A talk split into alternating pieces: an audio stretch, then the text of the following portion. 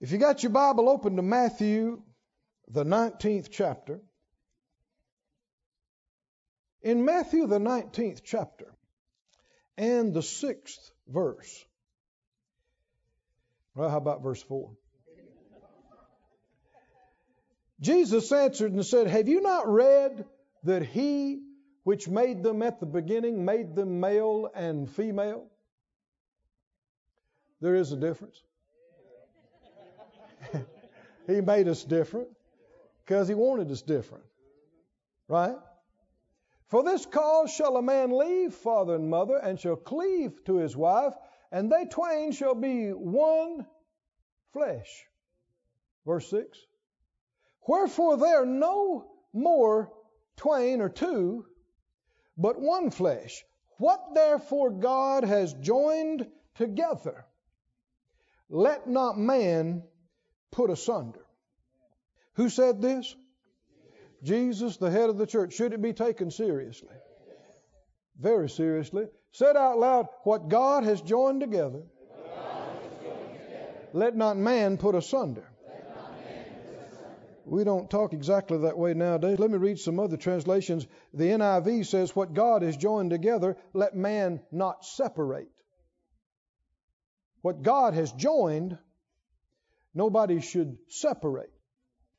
The New Living says, Let no one split apart what God has joined together.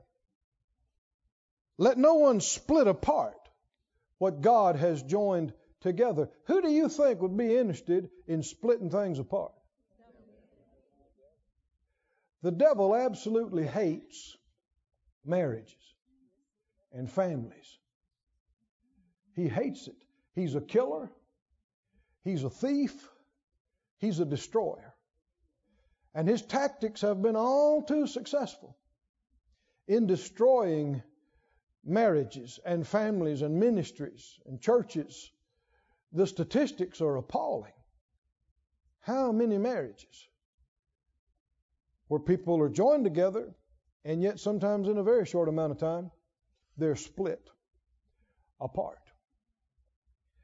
Now, this is a tactic of the enemy. Go with me over to Mark, the third chapter. Let me remind you of what Jesus told us about how, how this works and how it happens in Mark 3 and 24. Jesus said, if a kingdom be divided against itself, what happens? That kingdom cannot stand. Verse 25. If a house be divided against itself, that house cannot stand. Should we take this seriously? We can't be divided if we want to continue. If we're going to make it, if we're going to last, if we're, gotta, if we're going to endure, we can't be split apart and divided. Anything divided, its days are numbered. According to Jesus. Listen to the Amplified of this. Verse 25 in the Amplified if a house is divided, split into factions and rebelling against itself. Did you hear that term, against itself? Who's against the house? The house.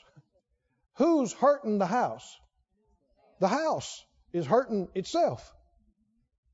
If a house is divided, split into factions, and rebelling against itself, that house will not be able to last. The Living Bible says, a home filled with strife and division destroys itself.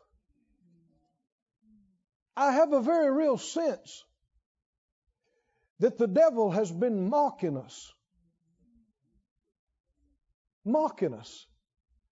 That so many have been so foolish as to destroy their own house.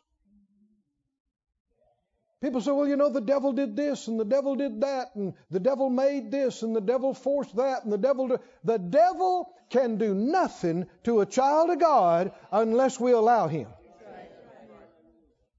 What the scriptures say? Neither give place to the devil. What does that mean? If he has place, somebody gave it to him. Whether it's you or me or both of us, it's still when we see the devil has place. You can fuss and cuss the devil if you want to, but you're the one let him in. Somebody let him in. I've counseled numerous times with husbands and wives. And uh, over and over again, even though they're not saying it, they're wanting you to pick their side. They've been having problems. That's why you wouldn't be seeing them, you know. And, and uh, they're trying to tell, this was trying to tell their side, and that was trying to tell their side. Like one fellow said, you got his side and her side and the right side. the, here's the, the deception that they're not realizing they're on the same side.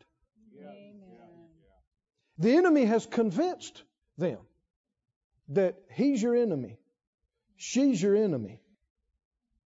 And it's a trick. I said it's a trick. Because God has joined us together. That makes us on the same team. That makes us on the same side. Don't let this be too simple for you. Who is the accuser of the brethren? The devil is a lying, sorry, dirty dog. And much worse than that. He'll lie to you about me and lie to me about you. He goes to one side and says this, goes to the other side, and he is the original. Lying, deceiving, misinformation, propagating, slandering, right?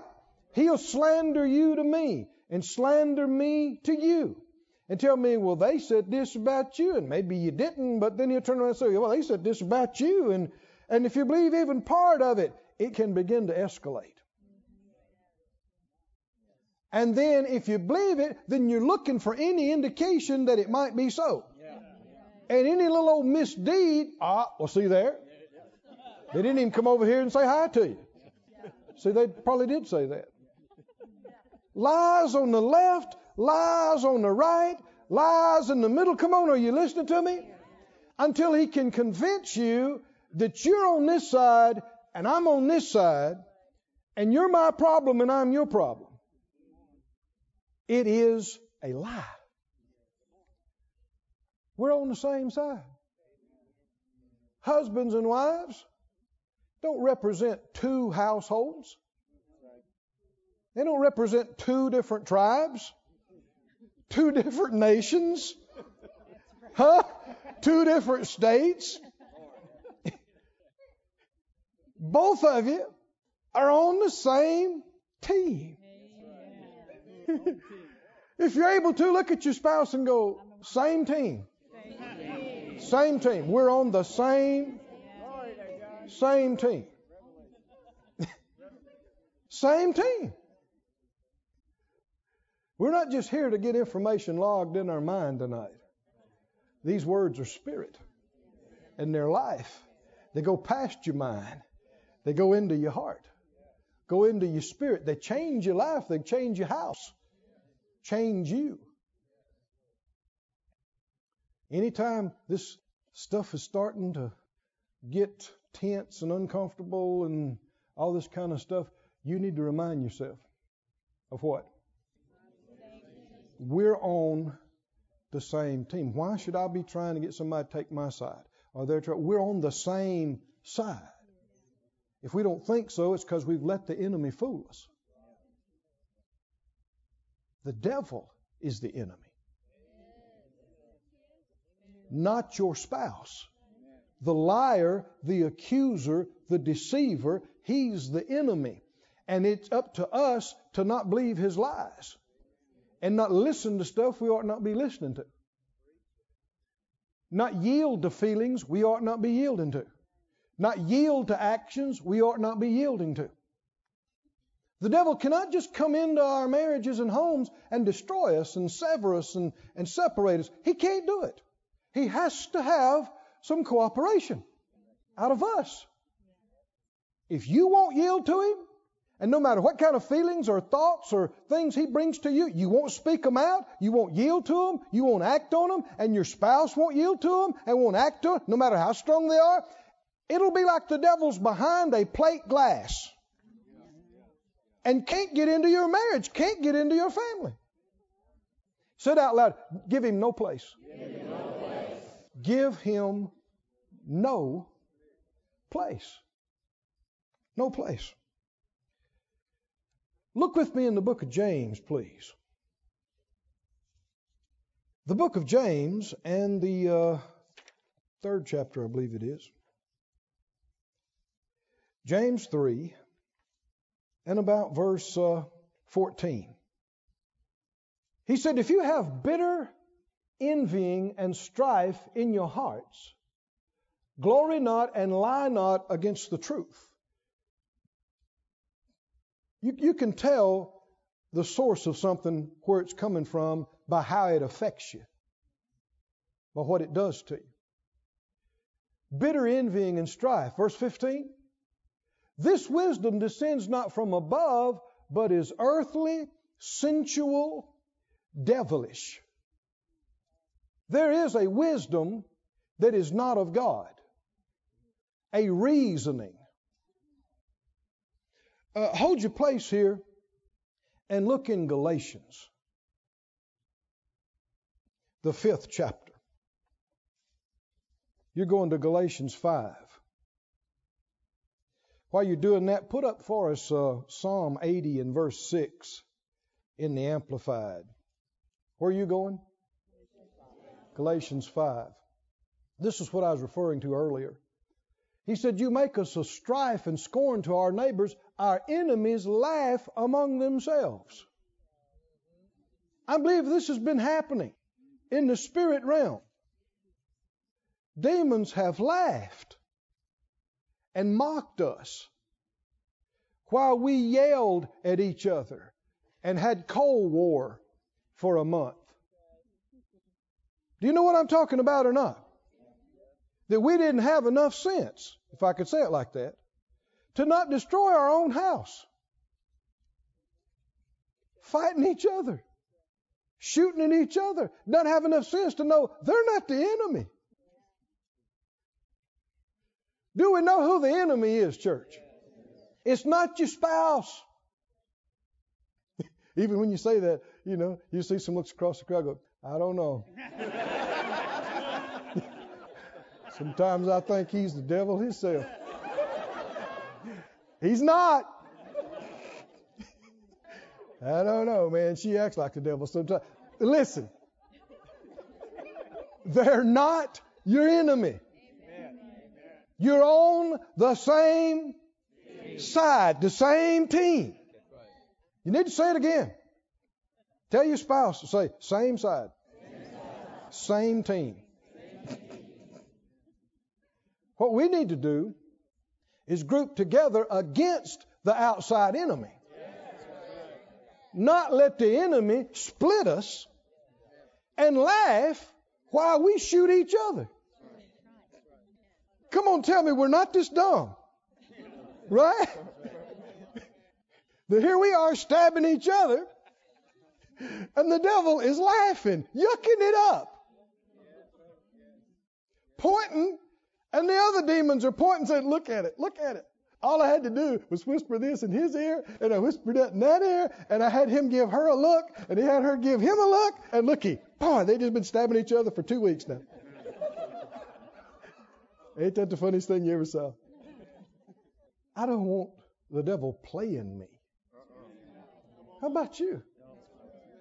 Playing us, mocking us. We're on the same side, same team. Now, he talked about in James this devilish wisdom. In Galatians 5, you'll see some of what this is. Galatians 5:14 he said, All the laws fulfilled in one word, even in this, you shall love your neighbor. Another word for neighbor is nearby. Nigh means near. Whoever close by. Walk in love with them. Well, your spouse, you're close by a lot, right? And if you can walk in love at home, you can walk in love anywhere, right? love you nearby as yourself. Verse 15. But if you do what? If you bite and devour one another, take heed that you be not consumed of the devil. no, he's just laughing on the side while you consume each other and destroy your family and destroy your ministry and destroy the call God has for you. Somebody said out loud, I will not be a fool. I will not let the devil deceive me. Fight against myself. Fight against myself. Destroy my own house. My own house. He went on to say, if you bite and devour one another, take heed that you be not consumed one another. And then he says, walk in the spirit, and you shall not fulfill the lust of the flesh. Go back with me to uh, James, please. James chapter 3, where we about verse 15 or so. This wisdom descends not from above, but is earthly, sensual, devilish. I left too quick. I'm sorry. Back to Galatians. Uh, that's the, yeah, verse, back up to 13. Brethren, you've been called unto liberty, only use not liberty for an occasion to the flesh, but by love serve one another. And that's when he immediately goes into not biting and devouring each other and not walking in the flesh. The enemy is able to convince people, too, too oftentimes in the past he has, that their situation was bondage and they had to get free. Are you listening to me, friends? They had to get free from that oppressive husband. They had to get free from that oppressive wife, from that oppressive situation. Look at verse 13 again. What did he say? Don't use liberty as an occasion for the flesh. There is a, a devilish wisdom. And so we got lots of people now. They got free, and now they're lonely and unfruitful. Did you hear me, friend? Free to do what? Free for an occasion to the flesh. To do what I want, when I want, the way I want, without a spouse interfering with me, hindering me and bothering me. And what has happened? What God joined together, they separated. And they're free and lonely. They're free and unfruitful. This is a twisted wisdom. Can you see this? And people quote scriptures, and it's a devilish wisdom. Go back to James 3. There's some things don't need to be free, they need to be crucified. if you have bitter envying and strife in your hearts, glory not, lie not against the truth. Verse 15. This wisdom descends not from above, but is earthly, sensual, devilish. Verse 16. For where envying and strife is, everybody say strife. Strife. Where envying and strife is. Now, envying goes hand in hand with strife, as you can see this. Do you remember the Bible said there was a strife among the disciples, Jesus' disciples? Remember that? And what was that strife over? Who's the greatest? Who's the most important? Who's the most spiritual? Who hears from God the best?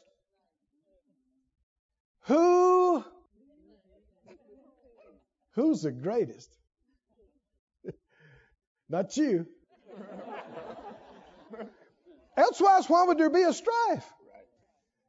If someone said between the husband and wife, who you think's the greatest? He said, Oh, you are. She said, No, you are. Well, we're in agreement then. I think you are. You think I am? Huh? We're on the same team here. You see how quick the door is shut to the devil? Just shut in his face. He tried to get something started. Who's the greatest? Oh, that's easy. They are. Didn't the Bible say, let each esteem other better than themselves? I don't know if that's actually accurate and true. It didn't say take scientific measurements. It said esteem them. Esteem. Count them that way. Look at the verse again. Where envying and strife is, there is confusion and every evil work. Go to 1 Corinthians 3, please. Where envying and strife is, there is what? Confusion. And what else? Every, or you might say every kind of evil work. The Lord spoke this to me years ago concerning the ministry. In a time of praying about the direction of the ministry and what to do concerning staff and these kind of things, He spoke to me in a very strong way, uh, in a way that I knew I would be accountable to Him later on. And I don't mean I heard a, a vo- audible voice, but inside me very distinctly, like He'll speak to any Christian if you listen. He said to me, Keith, strife is the manifested presence of the devil. He said, You must be completely intolerant of strife in your house, in your ministry. To allow it is to allow the devil to manifest in your ministry and in your house. Well, if every evil work is going on when strife's happening, well, that is the manifestation of the devil. Have you ever come in to a place where people really been striving with each other and fighting and, and intention? I mean, if they hush when you walk in the room, you can still feel it. You can still tell, well, what are you feeling? It ain't the Holy Spirit. What are you feeling? the manifested presence of the devil. I believe strife is a part of the very atmosphere of hell. What's hell like? I believe that's a part of it. It is unending strife and angst and fear and bottomless depression. Just like heaven is light, life, joy unspeakable and full of glory, and peace that passes understanding. We must be intolerant of strife. Elsewise, we give place to the devil. I know there's folks who grew up in strife. Their parents or their family were brawlers. And people try to justify it by saying we're such and such ethnicity or background or nationality or bunk, junk. I don't know where you came from, where your folks came from. Now you're a child of God. Right? And what you're supposed to have in the house is not screaming, not yelling, not plate breaking or furniture kicking, but the peace of God that passes understanding. People need to be able to walk in your house and go, whoo, this is an oasis of love. I could just sit here for all day. So nice. People need to be able to walk on your church grounds. Don't think. Pastors and ministers, don't think. You fussing and fighting with your wife night and day, you fussing and fighting with the staff and this and that, and you come in and the service starts and you come in and start to minister, that that cannot be perceived? It can. It is. You can't just flip a switch and put on a smiley face and everything be okay because such as you have, that's what you're given. And it's going to come out when you least want it to. The only way for it not to come out to your kids or to the people you're ministering to or any, the only way is to get it out of you. Don't yield to it. Strife, the manifest presence of the devil. Are you against strife? Do you have to have strife in your house, in your home? No, we don't. 1 Corinthians 3, are you there? Verse 1. He said, Brethren, I could not speak to you as unto spiritual, but as unto carnal, even as unto babes in Christ. Babies, little babies. Verse 2 I fed you with milk and not with meat, for hitherto you were not able to bear it, neither yet now are you able. Until you grow up some, there are things you can't take, spiritual things you can't receive. It's too much for you. Verse 3 For you are yet carnal, and he tells them how he knows they're carnal. How come? For whereas there is among you envying, strife, and divisions, are you not carnal? Strife and division is proof positive of carnality. These guys were tongue talkers. They had the gifts of the Spirit in operation. This is a Corinthian bunch, you remember. And yet he says, You're a bunch of little babies because you still got all this strife going on. When you grow up in love, the strife begins to wane and subside because you just won't participate. You won't participate in yelling matches. You won't participate. Have you ever noticed somebody really starts coming down on you? And they're telling you, you did this wrong, that wrong, you're this, you ain't that, and whatever. As they begin to say that, you begin to think about what's wrong with them. you say, well, hey, you, I ain't that. What about you? You know? I mean, and, and these things begin to just come. You remember things from last year and 10 years ago and 20 years ago, and if you start to tell it, it just comes, it's just like a flood. It's like you're inspired to tell them just how sorry they are and wrong they are and how many times and how many places they've messed up. You can name dates. Because you are inspired, but not by the Holy Spirit. Something else is inspiring you. What? If it's feeding strife like gasoline on a fire, and it gets more and more tormenting and vexing and awful, the devil is in manifestation. His presence is manifested in your living room. And you're the one that let him in. Somebody say, No more.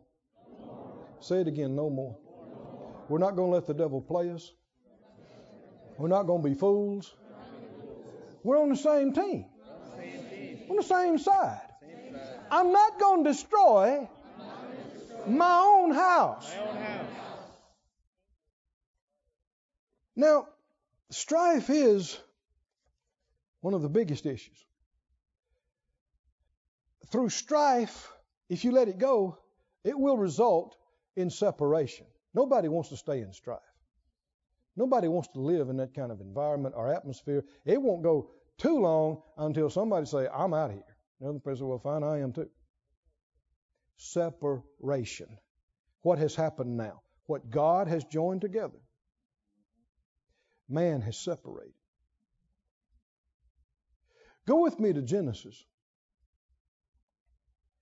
And let's get revelation of how to stop strife before it becomes the monstrous thing it can be, the devastating thing it can be.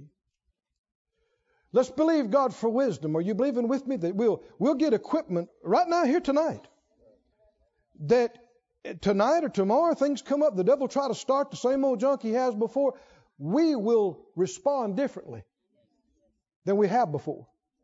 And we can shut some things off before they break out. Talking about stopping strife. In Genesis 13, you see the great patriarch Abraham. And we're going to see the wisdom of God and the faith of God in him in dealing with this strife situation that Bible readers already know what I'm talking about. But there is light in every verse, every word of this. You got your spirit real open to receive this? Genesis 13 and verse 1. Abram went up out of Egypt, he and his wife and all that he had, and Lot was with him into the south. Lot was with him. Everybody say Lot was with him. He wasn't just with him only physically, he was with him with him. Verse 2 Abram was what? Very rich in cattle, in silver, and in gold. Who made him rich like this? God did. Has he changed? Are you a child of Abraham? Yes. Does Abraham blessing belong to you? Yes. Somebody say very rich. Very rich. It's part of my blessing. Verse 3 He went on his journeys from the south even to Bethel to the place where his tent had been at the beginning between Bethel and Hai. Keep going. To the place of the altar which he had made there at the first, and there Abram called on the name of the Lord. Keep going. And Lot also, which went with Abram, had flocks and herds and tents. They weren't Abraham's stuff, it was Lot's stuff. Now, Lot was Abraham's brother's brother Haran's boy. Abraham's brother Haran, Lot was his boy, and his dad Haran had died young, and Abram took Lot in. And when God told Abram to leave and go to a place where he'd show him, he took Lot with him.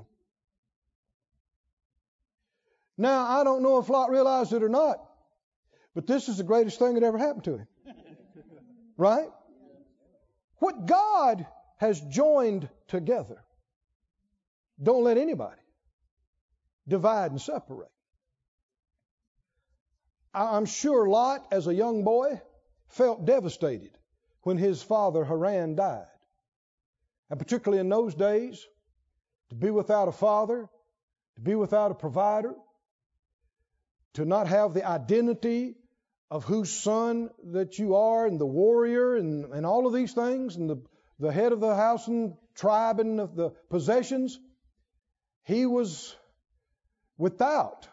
But God had a plan for Lot.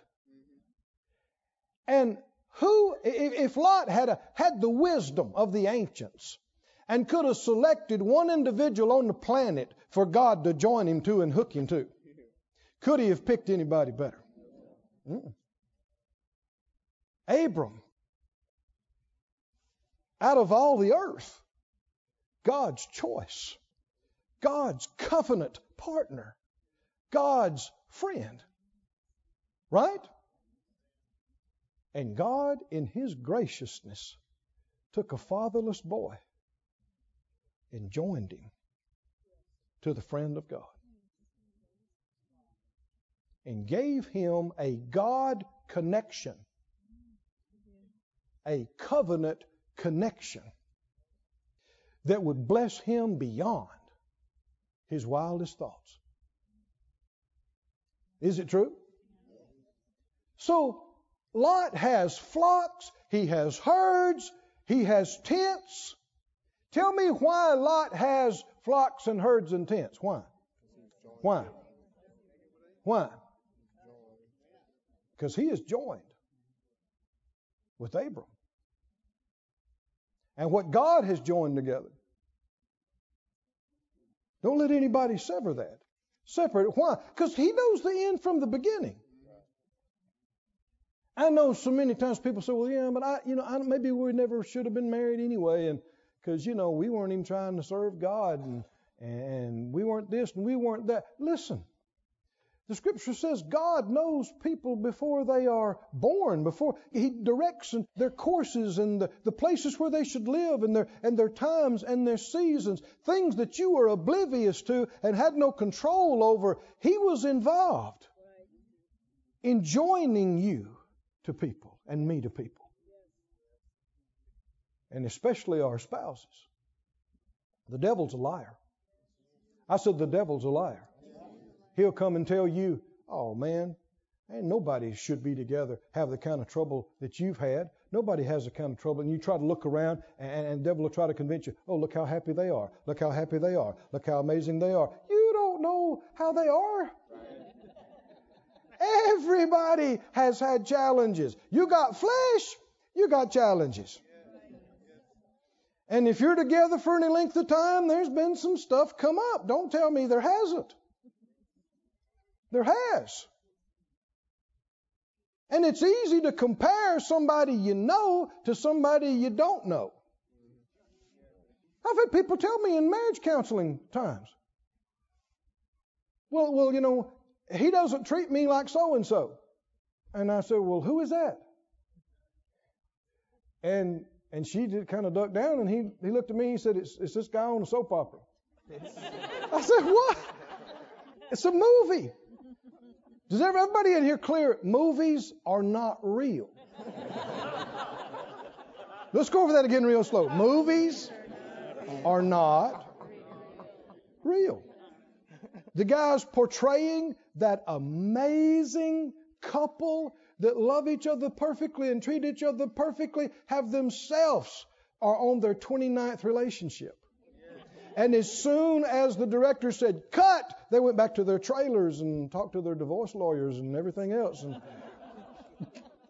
it's not reality. It's not, you got to watch about There's so much of that around, and folks have fed on so much of it until they begin to think, well, you know, that's, that's, yeah, that's what we should have. They don't have it. They're pretending they have it. Why would you compare something real to something pretend? Selah. Think about it. Why did Lot have flocks, herds? Why? Help me out. Because he was joined to Abraham. Friends, don't you let's listen to me now. Husbands and wives. God joined. There are things you can and will have together that you cannot have apart. I didn't say you couldn't make it and God wouldn't bless you in some areas, but you cannot sever the joinings of God without it costing you. Because God intends that there be a supply from the head through that part to you. Am I quoting scriptures, friends? Go with me over to uh, Colossians, the third chapter. Y'all okay? Can you take some more of this or not? Colossians 2 and 19. They'll put it up on the screen for us. Don't lose your place in Genesis. 2:19. Let's look at this in the NIV.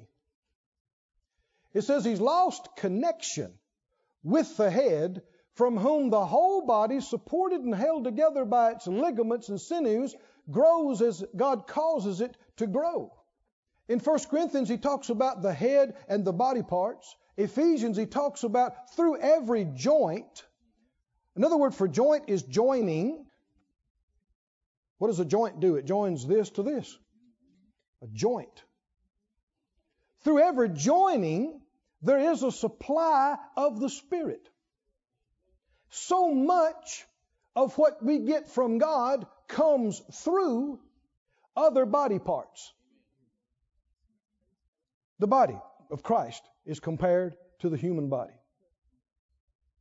My hand is getting direction from the head, but is, it is not via Wi Fi. it's through hardware, nerves, the wiring of the body. It's coming from the head, but it's going through the neck. It's going through the shoulder, through the upper arm, through the, the joint that joins these two parts, through the forearm, through the joint that joins the hand and the, the, forearm. If the hand and the forearm separate permanently, the hand is not going to receive things from the head that it's supposed to be receiving. I know so much of what we have in this ministry today in these churches I've received through Phyllis. The Lord has given so many things to me I asked Him for, and He gave them to me, but He gave them to me through her. Now, if I'm separated from her, there's a supply of the Spirit and the anointing from the head I need, I'm not going to get. Because it never was His will to break off that joining. That would have been my idea or her idea or us together, not His. And just because we had a wild idea doesn't mean He's going to rewrite His plan. It's because we got selfish or we got hurt or we got this or we got that. What God has joined together. Don't let anybody separate. What's the devil's tool to separate? Strife, division. Go back to Genesis. Let's learn how Abraham dealt with this. Lot has not just a herd, what's he got? Herds. Uh, he didn't have just a flock. What's he got? Flocks. Huh? He doesn't just have a tent. Now, in, in those days, at your house. He's got multiple houses. He's got tents. Uh, who does? Lot. Who's Lot? He ain't the father of faith. He's not the king of Israel. Who is he? He's not a mighty prophet. He's not a warrior. Who is he? He's the man joined to the friend of God. A covenant connection. Somebody say covenant connection. God joined. Oh, friends. Thank God I'm, I'm not suggesting we have to go through anybody for God to hear our prayer. Into the new covenant, there's one God and one mediator between God and men, Jesus. But still, the body of Christ is composed of parts, and things come through the head, from the head, through other body parts to get to body parts. And the devil, it's no wonder that the New Testament command is what? What? Why? Because if you obey it, it protects all these connections and keeps everything flowing. Genesis 13. He has flocks, he has herds, he has tents. You know, a lot of people divorce over money and stuff. It's your connection that's part of your prosperity. God will give you a part and He'll give them a part. And, maybe that part was good on its own and that part was good on its own, but it only comes to a certain level. When you put the two parts together, now you got tents, uh, flocks, uh, and herds. Uh. And the land, verse 6, was not able to bear them, that they might dwell together for their substance was so great, so they could not dwell together. This is Malachi 3. Isn't it? They don't have room. Do they? They don't have room for all the goats and the sheep and the cows and the camels and the tents. They got so many cows, too many cows. How many know God is a net breaking, ship sinking. Too many fish, too many goat, too many cow, cup running over. Good God. That's his nature. Don't you know exactly how many, God knew exactly how many cows each acre of land could hold and provide for? And yet He gave them too many cows. Anyhow, that's how He is. You remember when he told them to catch the fish and they threw out and, and the nets are breaking and then they put them in the ships and the ships are sinking? Don't you think he knew exactly how many fish to give them without sinking the boats and breaking the nets? But he enjoys it. It's part of his nature. Don't you know he knows exactly to the molecule how much you could put in the cup without spilling something over the side? But he doesn't care. He fills it up. It goes over the side. And you go, hey, God, God, God is where he goes. Yeah, I know. And it runs off the table. He goes, God, it's in the floor now. He says, I know, ain't it great? he likes it. God, the net's breaking. I got too many fish. He says, not my problem. Your net's too small. God, we're sinking the boats now. Not my problem. You got such little boats. Have some fish. More fish. Fish for everybody. Come on, the multiplication of the loaves and fishes. Did it say that those thousands were filled completely and everything worked out exactly right? No, baskets and baskets left over.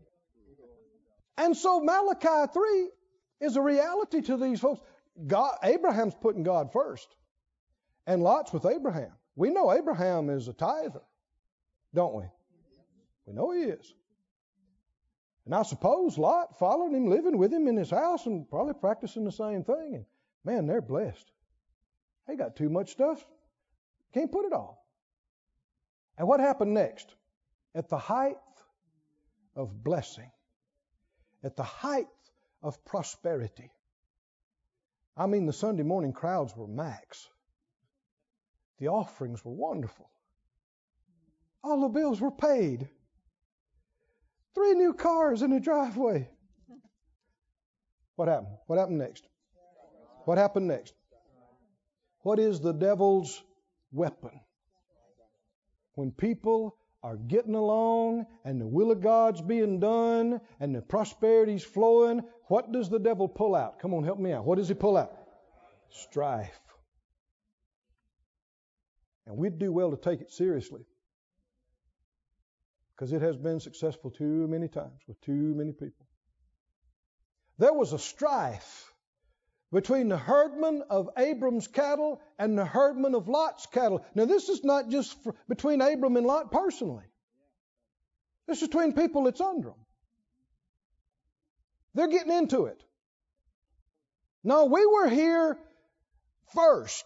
We're going to graze this. Well, man, we've been planning to graze that for the last three months. No, we're here. And it got worse and it got worse. Verse 8. And it got to Abraham that there was strife between the people helping him and the people helping Lot. And what did he say? What's the first thing out of his mouth? We cannot have any strife. This is your father in the faith. Right? You're a child of Abraham. Should you think this way? I want you to try it out loud. Say it out loud. We cannot have, cannot have any strife. any strife. We're not going to have We're not going to have strife. strife. Is he willing to go to great lengths to stop the strife? Mm-hmm. Is he willing to make big sacrifices? Is he willing to pay a big price to stop the strife? Mm-hmm. He is. Should we be? Should you be? What's the opposite of that? I'm going to have my way. I don't care what it costs you. You're going to have to pay. You're going to have to give. You're going it's what this is right. This is what I'm supposed to have. This is what I should have. You owe me. That's ungodly. Abraham didn't do that. He's the head of this whole bunch. He's the man that knows God the best. He's the man who's got the most faith. How many think that's indisputable? And what does he do? What does he do? He said, "Nuh-uh. Can't be any strife between me and you, or between the people under us. For we be brethren. We on the same team. We're in the same family. We're the same bunch. We can't have any strife. Verse 9, what did he say? Is not the whole land before you? Separate yourself, I pray you, from me. If you'll take the left hand, I'll go to the right. If you want the right, I'll go to the left. You just tell me what you want to do. You tell me what you want. And I will get out of your way. Somebody say godly. And also faith. This is faith. See, when you have faith in God, you believe no matter what people do, you're going to come out good. Right? No matter what somebody says or don't say or tries to do or hurt you or tries to take away from you, you just say, well, hey, God's my God. He will take care of me. And it may look bad and it may feel bad in the beginning, but when the dust is cleared, I'll be standing here with everything I need. God is faithful. Yeah, but the water is in such demand. I mean, the cow. Hey, that ain't. I know where cows come from. I know where land comes from. I know the source. And when you know the source and you have faith in the source, you enter into rest. And you cease striving. I'm not going to get acknowledged. They're not going to give me my place. And I just, I can't be somebody's doormat and they're not acknowledging my gift. And, and see, all of that is fear. Come on, are you listening to me, friend? Fear that I'm going to lose something. I'm not going to have something. I'm not going to get something. They're not going to give me something. None of that fear can be God. Can it? Faith says, if I give and I walk in faith and love, God's going to take care of me. One way or the other. He will meet my needs. He will satisfy my longing soul. He will fill my hungry heart. He knows how. And He will. And you can relax and quit trying to beat it out of somebody or demand it or pull it. See, what's behind all this? Fear, fear, fear, fear. What does faith look like? What does faith sound like? Right here. Abraham says, Look, we cannot have this strife. This has to stop today. You just tell me which way you want to go. You tell me what lands you want. You tell me what water holes you want. What do you want, Lot? You tell me. And I will get out of your way. We cannot have this strife. We're on the same team. We're family. We're brethren. Now let's back up a little bit. How come Lot has tents? How come he has herds and flocks? How come he's had a daddy in his life and a family? Because of God's covenant man, because of this God joining to this wonderful man. What's it time to do? Time to have a cow sale. it's time to have a cow sale. Half price if need be. It's time to have a cow giveaway. Celebration Sunday. Free cows for everybody. Huh? Come to church, get a free cow. Is that what he did? No, what did he do? He made the biggest mistake of his life. That's not an exaggeration. He made the biggest mistake of his life. Verse 10 Lot lifted up his eyes, and he beheld all the plain of Jordan, that it was well watered everywhere. Because in those days, that was before the destruction of Sodom and Gomorrah. It was, the Bible said it was like the garden of the Lord. It's beautiful. And Lot chose him all the plain of Jordan, and he journeyed east. And they what? They what? Separated themselves the one from the other. Separated. Separated. Separated. Lot has lost sight of some things. Lot has become blind that all these herds and all these flocks and all these tents is because of him alone. He's convinced that, you know, he's he did this. He's a self-made man. He's he's as savvy as Abram is. He's as anointed as Abram is. He can hear from God good as Abram can. He had to believe some of this, or he would not have just unhooked. If he really knew and believed that this covenant connection was a, one of the biggest reasons why he was where he was, he would never have unhooked, never disconnected, never separated. And immediately he begins having troubles. He pitches his tent. Verse uh, 12 Abram dwelled in the land of Canaan, and Lot dwelled in the cities of the plain. Lot dwelled in the cities of the plain and pitched his tent toward Sodom. And the men of Sodom were wicked and sinners before the Lord exceedingly.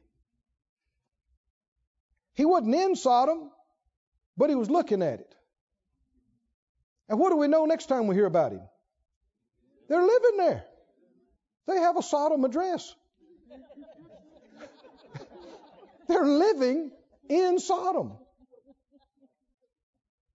See, he did not realize how much Abraham's life was influencing him. You think if he'd have stayed with Abram, they'd ever wound up in Sodom? Never.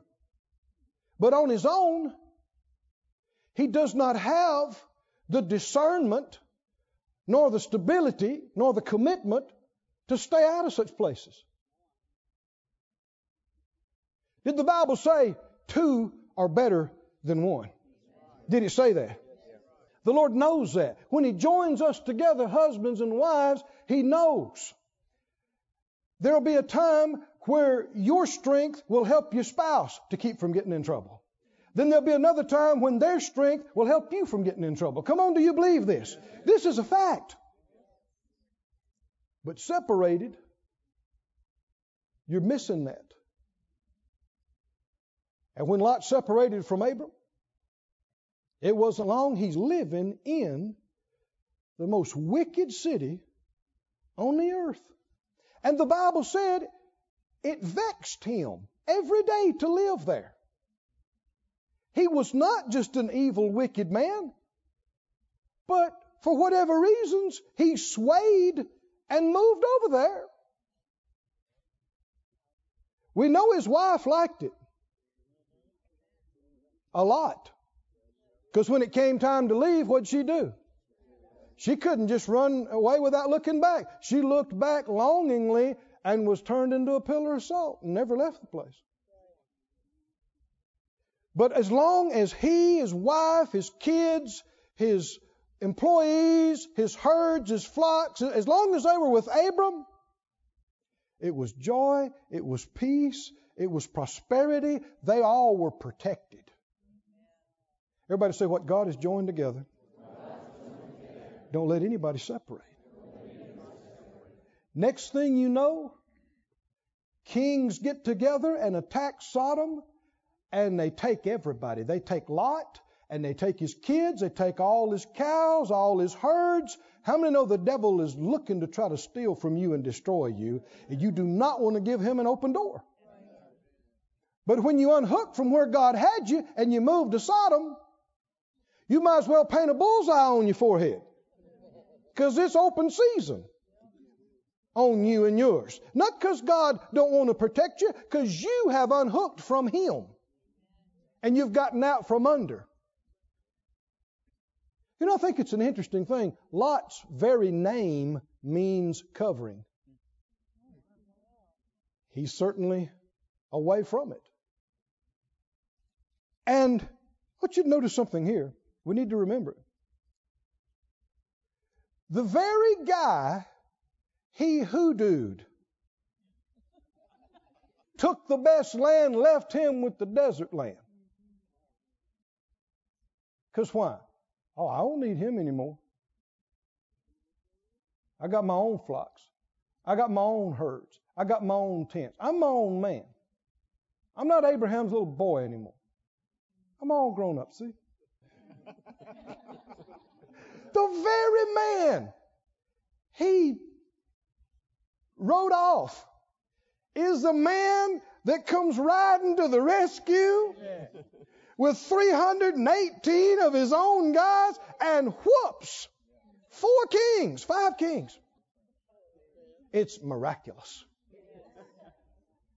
And, and saves Lot, saves his wife, saves his daughters, saves his goats and his sheep and everybody.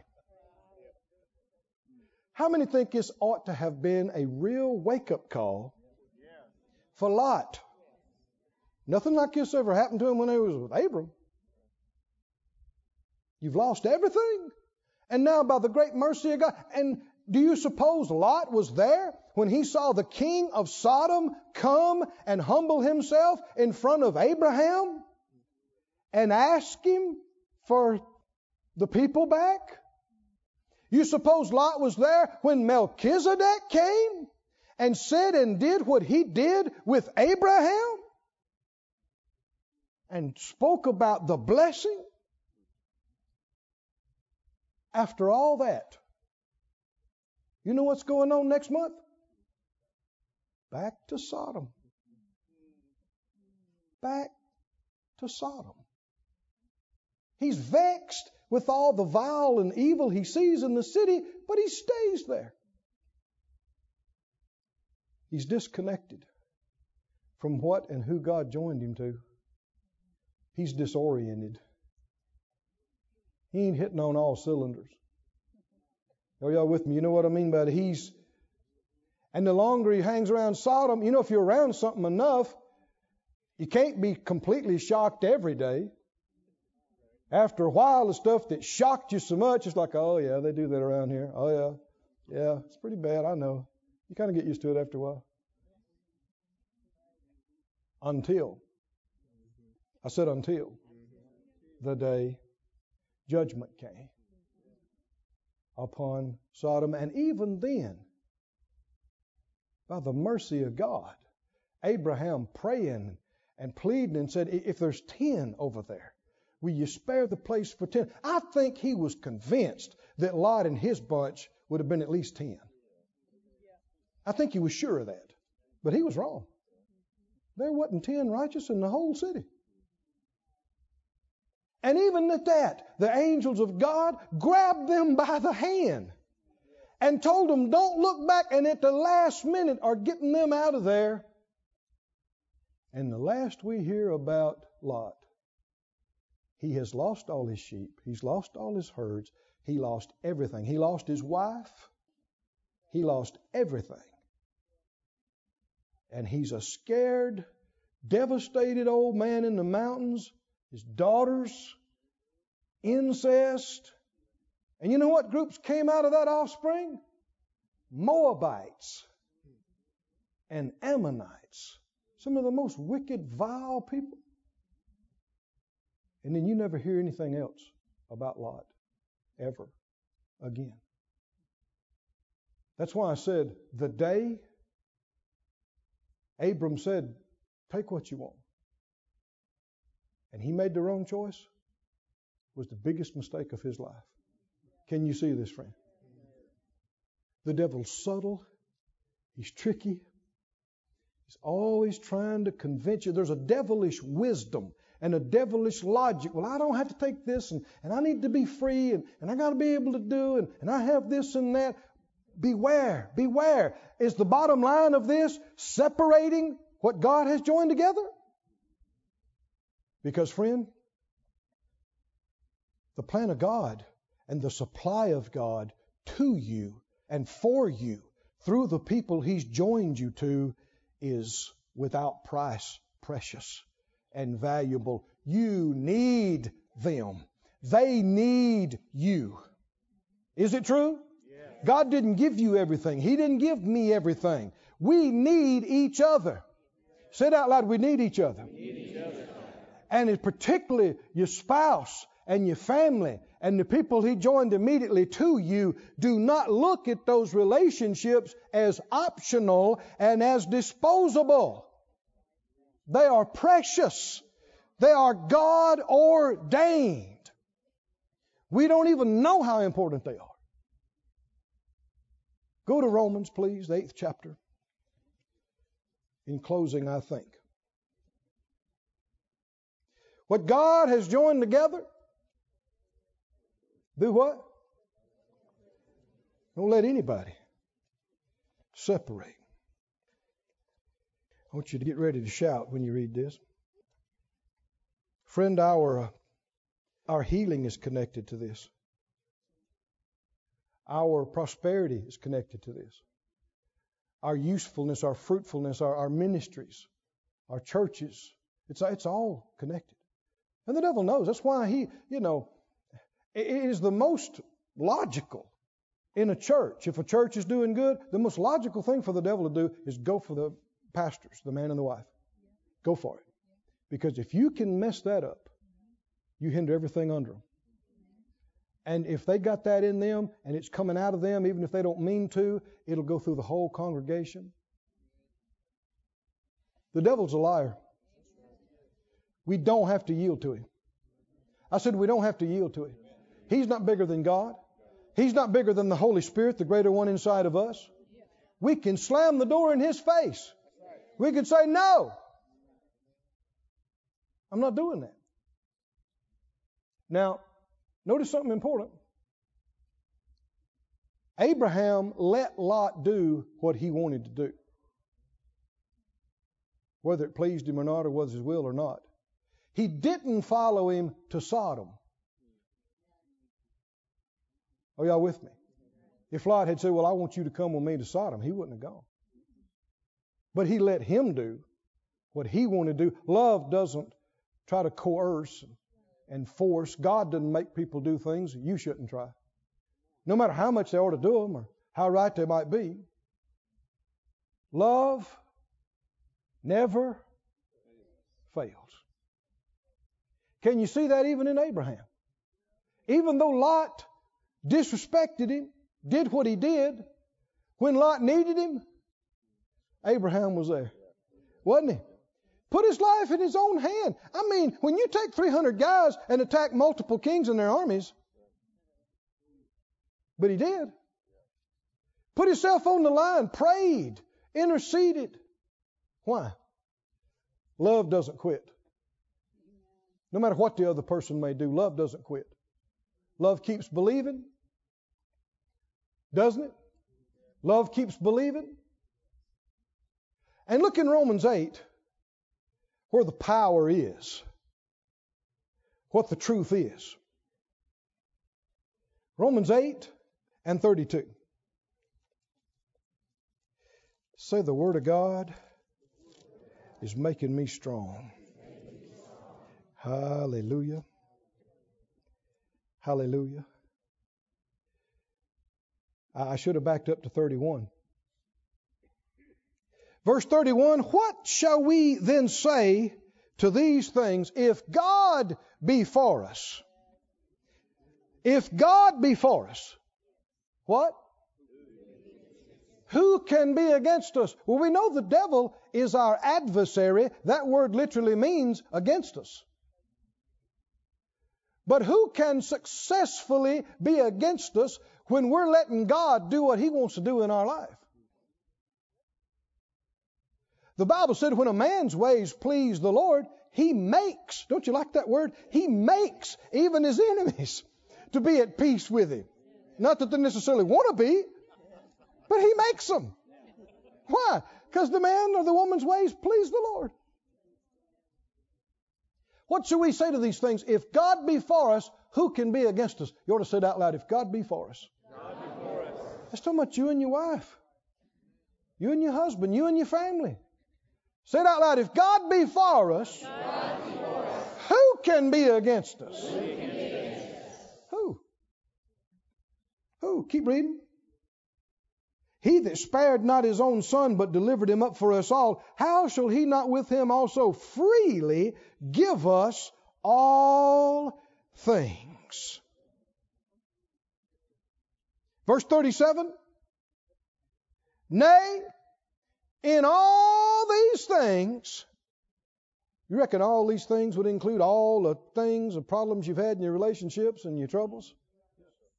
In all these things, we're, we're not just conquerors, we are more than conquerors through Him that loved us. Not only did we win, but then we go tell everybody for the next 30 years the devil couldn't do it. He tried. Oh, he tried. We were dumb enough to yield to him too many times, but in his best effort and best shot, he wasn't big enough to do it. And we'll tell everybody what a defeated foe he is and how God helped us and he can help them. You do that enough, the devil will woe the day, he'll regret the day he ever messed with you. Because you just won't shut up talking about the victory and how you overcome. And that's us. Say it out loud in all these things. We are more than conquerors. More than conquerors. More than conquerors. We don't just win, we win and then we make the devil eat it for the next 50 years. Through him that loved us. Keep reading. I am persuaded. You think you ought to be persuaded too? I am persuaded that neither death, nor life, nor angels, nor principalities, nor powers, nor things present, something going on right now, nor things to come, anything that could happen next year or next 10, verse 39. I don't care how tall it is. I don't care how deep it is. I don't care if it's a creature from the Black Lagoon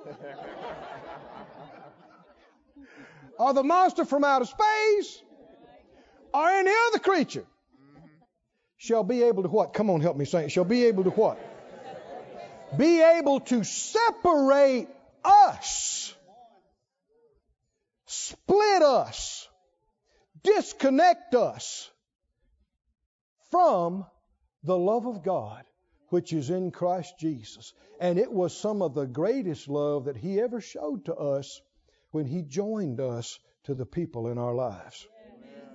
How many would say without hesitation, the people God has given you and put in your life are, have to be some of the very greatest gifts that He has ever given to you or put in your life? They are precious, sure.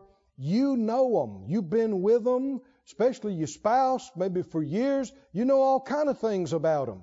But I tell you, if you were dropped in somebody else's house in life for three days, when you quit screaming, you'd be glad to get back to your house. I'm telling you. God knows them. He knows you. Come on, are you listening? And when you know all that stuff about somebody and you still want to be with them, we're talking about the amazing grace of God. They know all that stuff about you and still love you and still see good things in you in spite of your little flesh trips. Let's grow up in love. Let's grow up in love. Let's shut the door and quit giving place to the enemy. Quit giving any room for him to mock us while we stab each other. No more. Somebody say, no more. No more. No more. No more. What happens if you get to that impasse and there's that strife and you can't talk, and you can't move forward? It's time to back off, back off, back off. And say, hey, you, you tell me what you want, you go that way, I'll get out of your way. And it, how many know if they got sense, what will they say? Uh uh-uh. uh. they will remember a Lot. And then if we need to, we'll have a cow sale. right? What does that mean? I'm not just talking about literal physical cows now. What am I talking about? I'm talking about the stuff that causes strife to start with. It, I don't care what it is. I don't care how many millions or billions it's worth. It ain't worth severing your God joined tie. You're so much better off sacrificing that and saying, well, we'll just get rid of that thing. We'll, we'll move. We'll do this. We'll do that. Why? Let's, we're not going to separate. I need you. You need me. We need each other. Right? There's a supply from the head of the church. I'm not going to get any other way except through you. And there's a supply you're not going to get any other way except through me. Till we've run our race, finished our course. Let's not let the devil dupe us and fool us and deceive us. Amen. We're on the same team. and it is the winning team. It is the winning team. It's the more than a conqueror team. It's the team that nothing can separate us from. He mentioned devils. He mentioned the future. He mentioned all kind of creatures. Nothing can separate us from the love of God and everything love has joined us to. Can you say amen? amen. Stand on your feet, everybody.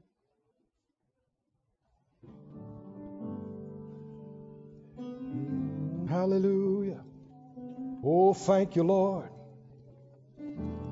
Oh, thank you, Lord. Lord, pour in the oil and the wine, the healing balm, the healing anointing. Oh, thank you, thank you, thank you, thank you. Come on, just lift your hands. Worship the Lord. Give him glory and praise and thanks and adoration. Oh, thank you, thank you, thank you, thank you, thank you. Oh, thank you, thank you, thank you, thank you, thank you, thank you,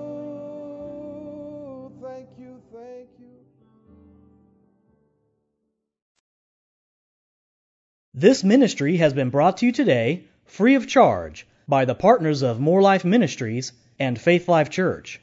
If you would like to help send this word to others at no charge, you can become a word sender today. For more information, visit our website at moorelife.org.